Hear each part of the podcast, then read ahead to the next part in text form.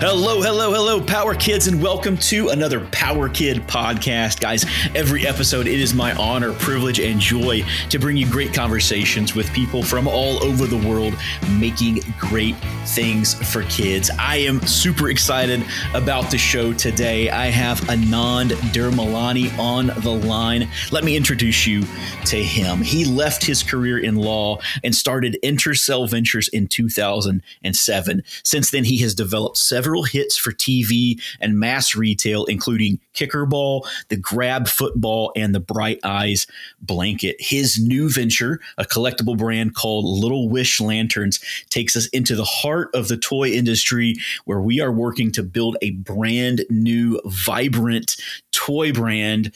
Anand, welcome to the show. Yeah, thank you for having me. Excited to be here. Uh, such a pleasure. Uh, talk to you every week, uh, but this is a little different. We get to go live uh, with what we've been building and super excited to do so. But like every other show, I'll start where we start. How did you come to be involved in the toy industry? Well, you know, my background is really in uh, a category that is uh, known as as seen on TV, where, you know, we would advertise a lot of general merchandise products through television uh, and digital, etc. And um, it was uh, would have been probably started marketing our first toy. You know, we've been in a lot of different categories: pillows, kitchen products, and fitness products, and and then we started marketing uh, toys. And um, at that time, I was uh, handling international distribution for a company called uh, Idea Village, uh, Idea Village Products Corp. And um, and they they had a very successful toy. The, the name of the toy was called Fushigi. It was a um, like a juggling ball, and I couldn't sell it through my traditional as seen on TV international network. Um, so I was trying to find ways to sell it, uh, sell this product internationally, and um, I couldn't make any you know headway. And then one day, randomly, it was late at night. I get a call uh, from a guy in Australia, um, a guy named uh, Nir Pismoni, he calls me up and he says, you know, he told me he was um, uh, the CEO of a, a, company called Fantastic in Australia, and he saw Fushigi and he thinks it could be a, a, great product, and he wants to send. He wanted to send me an order right away, like a huge order. And I said, "Come on, this, this is crazy. No way. You're not going to follow through on that order." You know, uh, I just, I just, it was the size of the order was, was so significant that I, I actually didn't believe it was a real order. Uh, but he kept, you know, kept following up, following up, following up, and um, and he placed it. And uh, he kind of turned me on really to the to the toy world, and I started to understand the industry um, a little bit from him. And then I brought him some other big uh, products like uh, pillow pillow pets. I think a lot, a lot, of people in the toy space know know pillow pets. So oh yes, pillow pets. And then I started uh, working quite a bit at that point with um, with Moose, and we we started doing a, a lot of as seen on TV products with uh, with Moose Toys, and had a really great collaboration. I, would say this was all pre Shopkins, and then I just started, you know, just started to really understand how the toy industry really worked, and uh, there there are similarities and differences between as seen on TV and, and toys, and both I think can probably learn a lot from each other. Yeah, well, Fushigi is such an interesting product. It's this completely uh, perfect glass type sphere, and and the way that you play with it, it it's it, just magical. It looks like if you do it right, it looks like that ball is floating, like it's weightless as it's kind of rotating around your hands and between hands, and and there's there's a real wow factor to that great uh, presentation product, something that you want to have, you know, in the front of Hamleys, uh, having somebody uh, demonstrate out mm. front. Um, and just, uh, you know, I, I, I, get that, you know, seeing that and, and getting that kind of wow factor uh, really can make a difference. It's one of the little known facts of the toy industry. Some massive hits have come out of uh, as seen on TV, the as seen on TV world. I think about Magic Tracks and yeah. uh, the massive success of Magic Tracks and uh, and of course of course pillow pets and, and, you were involved in the snuggie as well do you claim that no, I mean I didn't design it, thank God. Uh, but I did sell it. Um, uh, I sold it internationally. Uh, Intercell really started as a company that would sell a, a, lot of other brands internationally, hence the name Intercell, International Selling. And then uh, and then we started to develop a lot of our own IP over the years. Probably around like 2000, you know, around 2010, 2011, we started to develop a lot of our own products. Um, but uh, but yeah, no, the, the Snuggie was was was quite a hit. I got to say. I mean, probably 20 million pieces uh, sold globally. Um, so it was, you know, it's it's really fun when when you have a sensation like that. Great item, simple item, but uh, but very very visual, which um, it's a fun thing to get your hands on. Uh, so let's talk about some of uh, your successes. You know, kicker ball is a really interesting story. Tell us that story and how you know you've you've designed this soccer ball that allows anybody to bend it like Beckham. You involve some scientists in the development of this product as well. So tell us about that. Yeah. So we the the predecessor to uh, kicker ball was a product called swerve ball which was a baseball product and you know if you i'm sure you know wiffle ball right so oh yes ball has holes in it and so you know it um, the swerve ball uh, doesn't have holes and so it, it it's, it's a plastic ball and it moves uh, quite a bit like a wiffle ball but it, i think you can get better velocity on a, on a, on a swerve ball than you can a wiffle ball and of course, when you when you hit a, a swerve ball, it really goes quite far. So that was really successful. We launched that through As Seen on TV. At that time, we had licensed it through uh, through Idea Village, uh, the company that I had worked for, and and it, it, was just really successful. You know, driven fueled a lot by TV. We advertise on you know toy channels, but as well as on uh, ESPN and, and stations like that. But we're looking for the next follow up to that product, and of course, soccer being the the most you know popular sport in the world we are trying to come up with a great, you know, swerving product for uh, for soccer.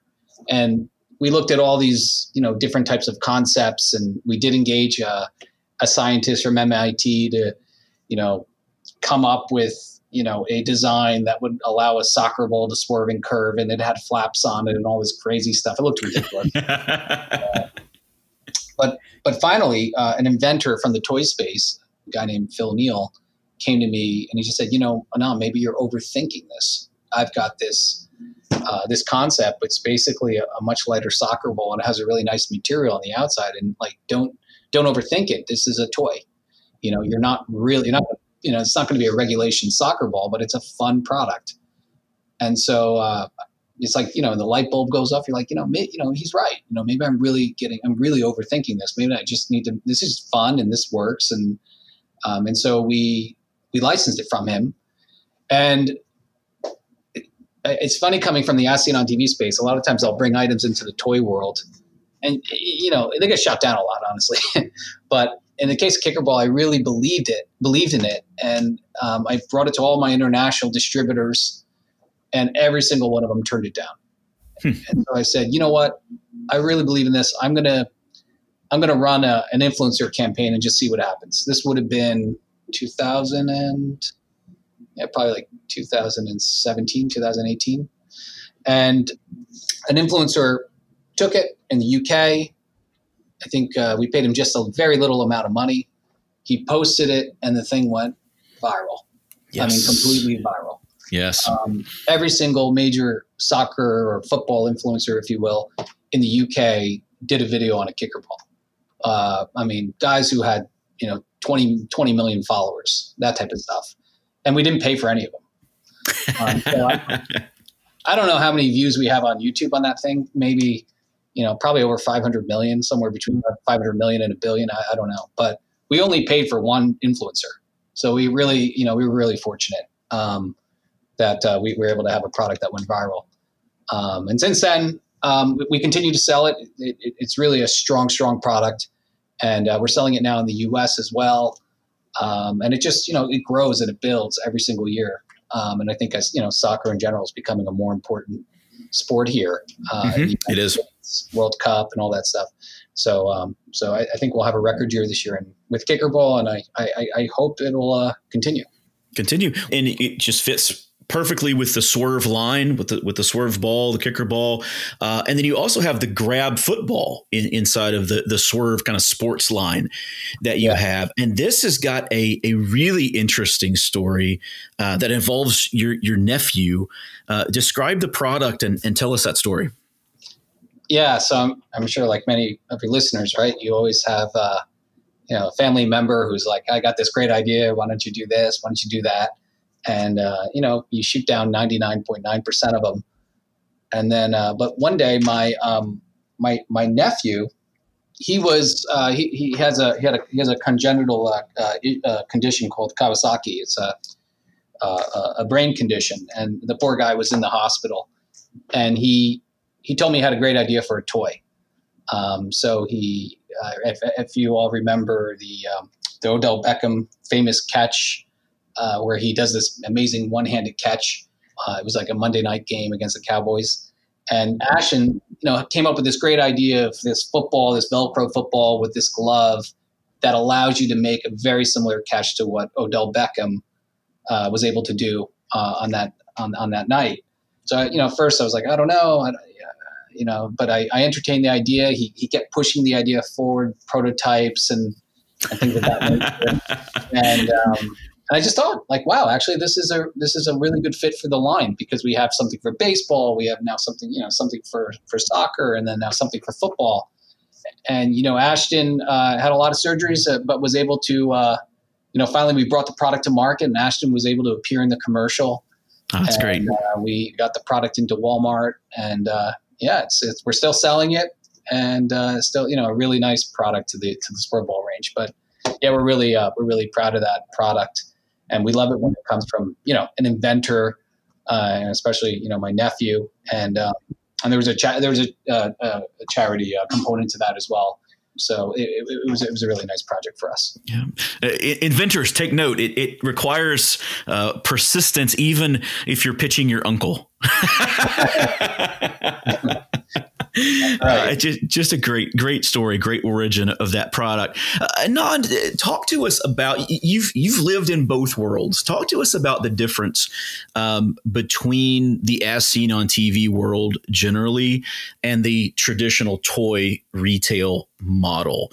Are there striking differences? Are there similarities? Are there products that would work in one but maybe not work in the other? Break break that down for us. Yeah, um, I think about it a lot, and I, I, think there's a lot. You know, as I said at the outset, I think there's a lot to be learned from each um, industry, so to speak. I would say that the as seen on TV uh, industry is far more data driven, and I think that the the toy world is you know is um, far more imaginative and creative, and uh, really understands line extension you know so that that's like the the, the big difference that I see between the two industries, you know, is, is with the, you know, as seen on TV business, it's very much a one hit wonder uh, type of industry, and you just have to keep coming up with lots of hits over and over and over again. Whereas the toy industry, you know, it really can take a great idea and just, you know, extend it uh, and extend the life and create brands. Sometimes I find it frustrating well, I'll, i can tell you, you know, when I started entering the toy world, and you know, uh, and I'd look at you know some of the show, you know, some of the great showrooms uh, around the world uh, of toys. You know, they really they bring you into this world and they kind of romance their ideas, right? And and and it's really amazing the way they showcase new ideas, new products, etc. And then you know, for us, being from as seen on TV, we always feel like our data is good enough. So I could, you know, if I have a, um, you know, a new product and it's not necessarily presented very well, I would still think you would want to buy it because I have so much great data behind me. Um, but that won't always that actually doesn't happen most of the time. Um, you know, I, I, find that the, the toy industry won't embrace it unless it's really presented in a beautiful way. Uh, whereas in the other case, like if the as on TV side, it's if the idea is you know beautifully presented but doesn't have any data, they wouldn't be interested. So, um, and I think there's if you can cross over, it's probably the optimal way to to um, to bring to to onboard items. Yeah, that's a really interesting breakdown. I always say the toy industry is a is a show me industry. We want we want to see the working prototype. We want to see the world. We want to experience this product and really give that wow moment. So I, I think uh, you're right. The combination of those two, having uh, background data, but then really delivering a, a, a, new take, a new world, a new look, uh, a new brand. Those two things can combine to create just a fantastic experience for for kids and parents and business owners, frankly. Uh, and it's a perfect segue because it's exactly what we're trying to do with right. Little Wish lanterns, right? Uh, so right. we have worked together for a couple of years now, uh, developing this world of Little Wish lanterns. We've got a Kickstarter that is live right now. We are poised to head straight into retail uh, right on the heels of that, and, and, we're super excited about this launch. But Anand, I'll, I'll turn it over to you. Give us the origin story of Little Wish lanterns, where the idea first, very first, originated. Yeah, I um, so I was you know I was in Hong Kong and I was going through all these amazing showrooms and all these incredible ideas uh, generated by these incredibly creative minds. I mean, I really have a lot of admiration for the people in the toy world. And after that trip, I was seeing a customer in Taiwan, and I I had like a free day, and so I went in, uh, to a mountain market, and I and I was going through this mountain market. I kept seeing these little uh, kind of tea lanterns, if you will, you know, kind of these little wishing lanterns. And, and I saw it. I'm like, oh, that's that's really cute. And I just kept seeing them and seeing them and seeing them. And I, you know, and then I thought, well, you know, there could be a great collectible line play here if you could take this idea of a wishing lantern and you know build a story around it and add characters. I just thought it struck me as it was something that could be a really incredible um, collectible line with a great story. You know, I think uh, wish, uh, wishing uh, is a is a really powerful thing um, in life. Forget about products, but you know, just in life, right? Just to dream, just to wish. You know, uh, using your imagination. And so, uh, started um, started the on the idea. Initially, it was kind of a slow go.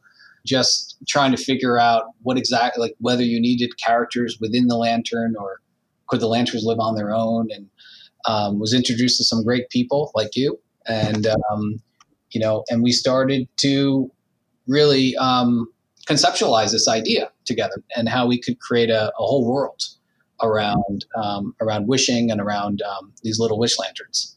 And then concurrent to that, you know, the, the, whole world is going through these COVID lockdowns, and I've got my kids at home, and they're wondering what's happening? Why can't I see my friends? Why can't I go see, you know, grandmother? What is happening here? And so as we're working on this line and developing these little paper lanterns into a viable product, um, I start telling my kids these stories about the little elephant Eric who travels through Courage Cliffs to find his wishing lantern and help to grant the wishes that we have to all get back together or to all go back to school or or this or that. And these just start coming to me as stories as I as I'm telling my kids, and and that began to birth some of the visuals and the idea behind who are the Wishables, uh, what are the Little Wish lanterns, what do they do, and that kind of thing. And so it, it's uh, it's really neat that two events from completely different sides of the world. Your paper lantern and, and my stories have combined to create what we hope is a is a great brand. We've got these stories, we've got these uh, 32 wonderful characters, and and soon expanding on that, and this really really great collectible toy. Uh, what were the challenges, Anand, for you as you were working on this and we were working together, ramping up manufacture? What were the challenges of this type of product as opposed to something like um, Kicker Ball or, or Pillow Pets or Bright Eyes Blanket? Uh, what, what were the differences there? how long is this podcast? Because. I mean, number one, you know, the idea was conceptualized pre-COVID, and then trying to develop a, a you know a, a collectible line, as I'm sure many people have probably gone through, it's just it's just really hard to develop something when you're not able to really be in you know Hong Kong or China. Mm-hmm. Um, right. Uh, so I think we did a great job collaborating with um, a lot of toy experts uh, in the field, from Indonesia to, to, of course, our partners in, in Asia, in Hong Kong. We had some people on the ground in Florida. You're in Tennessee. Um, I'm in New York. So, you know, it's just there are probably 10 people involved creatively on this project, all in different locations, all through Zoom. Uh, many times people didn't touch the product or, or even feel the prototype until, you know, very, very late into the, into the project. So it just made everything go slowly.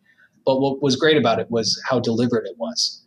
A lot of thought put into every single decision. And it's exactly the opposite of what I've you know what I'm accustomed to being from as seen on TV, which is completely right. impulsive and create one item and just get as little bit of you know develop basically put as little into the product and get the information before you double down on it.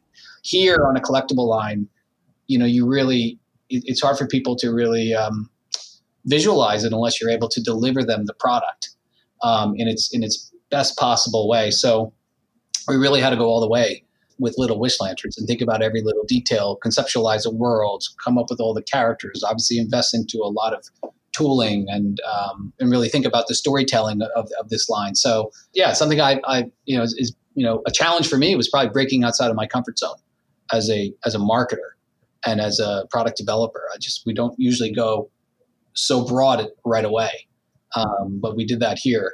And I think I, I, think the line is great. I think it's I think it's really special. I, I think kids love it so far from what we've seen and um, and I think also just stepping back apart from the project, I think the process that we that we went through as a company was was great for us. Well, and, and along the path, we, wanted to make sure that we were hitting uh, current trends. So we think we're on several trends, including light up. There's a night light element to this. There's a light show element to that. So so you can have it kind of both ways. Wishing is on trend right now, and of course, uh, un- unboxing still rolling along, doing quite well. So we're, we're hitting several key points. Um, were there features that you wanted to build in from the beginning that uh, that were very important to you to, to capture what Little Wish Lanterns was when you envisioned it uh, originally, as opposed to what we have today? What what were maybe some of the differences, or some of the things that you really wanted to stake your claim and say, you know, that idea is staying in? Yeah, um, you know, one attribute that definitely had to be in this uh, was the was the light up feature. I think doing that a light up collectible line was something different and new, and I think it was central to a wishing lantern. So um, that's something we definitely uh, kept in the line. When I originally saw these wishing lanterns in Taiwan, uh, they were a lot smaller. So, uh, but in order to fit our characters inside the lanterns, the lanterns had to be bigger than what I had originally envisioned. But they turned out to be really cute. So, you know, there's four lands that we conceptualized Friendship Forest, Love Lagoon, Courage Cliffs, and uh, Happiness Hills. And some of the visuals that we came up with were really inspired by different beautiful, you know, some some movies that we had seen or places on uh, places in the world, like um, like for instance, Courage Cliffs. I think the tops of those houses were inspired by Gaudi, the um, the famous Spanish uh, architect in Barcelona. So that whimsical style is what we incorporated into uh, Courage uh, Cliffs. And then I believe it was uh, in Friendship Forest, you know, is the uh, the Ewoks, right? The, the the the bridges, you know, crossing through the trees. Yeah, that's um, right. In, Endor, yeah. What, what would a light up Endor look like? That was kind of the the inspiration for that. That's right. Right. So um, so yeah, it's it, it really came together, and I think it's very cohesive and cute and inspirational. Yeah, yeah. Well, one of the things uh, I wanted to involve in in the brand was the contrast between lights and darkness. We had this light up property, and so it needed to be light and fun, but at the same time, you really needed to have that those light contrast, the dark purple versus really bright neon yellows and greens, and I think that really comes through on the product and and the packaging. So we have this robust line now 32 characters to collect, six tea lights to collect, which I, I love. I love the tea lights. These are little, you know, one and a half inch diameter tea lights. You put your character on it and they just light up your room beautifully. And then four unique individual lanterns. Uh, and you've got the rare look tribe, which every collectible line has to have their chase figures uh, that you can collect. And so we've got that. We've got an app uh, where the child can can bring their character via a, uh, a, a QR code into the app and play as that character. So it is a whole wide world of fun, and uh, and we're excited to launch it, Anand. This has been uh, really really fun. Thank you for coming on and sharing this uh, with my audience. Uh, it's been a blast to work with you and your team.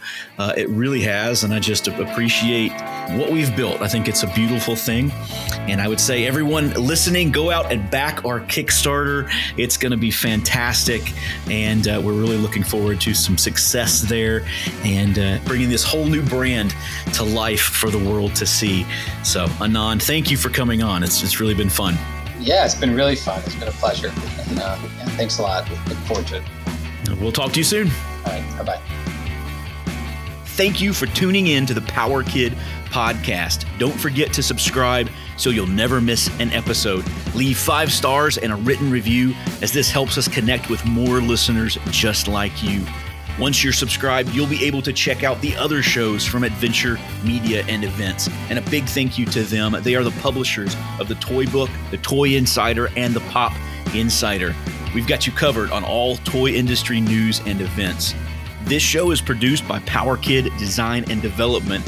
We are a full service toy and game development studio serving the industry for more than 20 years. We provide illustration, branding, packaging, sculpting, prototyping, consulting, and much more.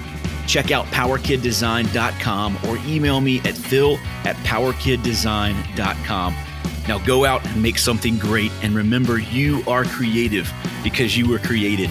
God bless, and I'll see you next episode.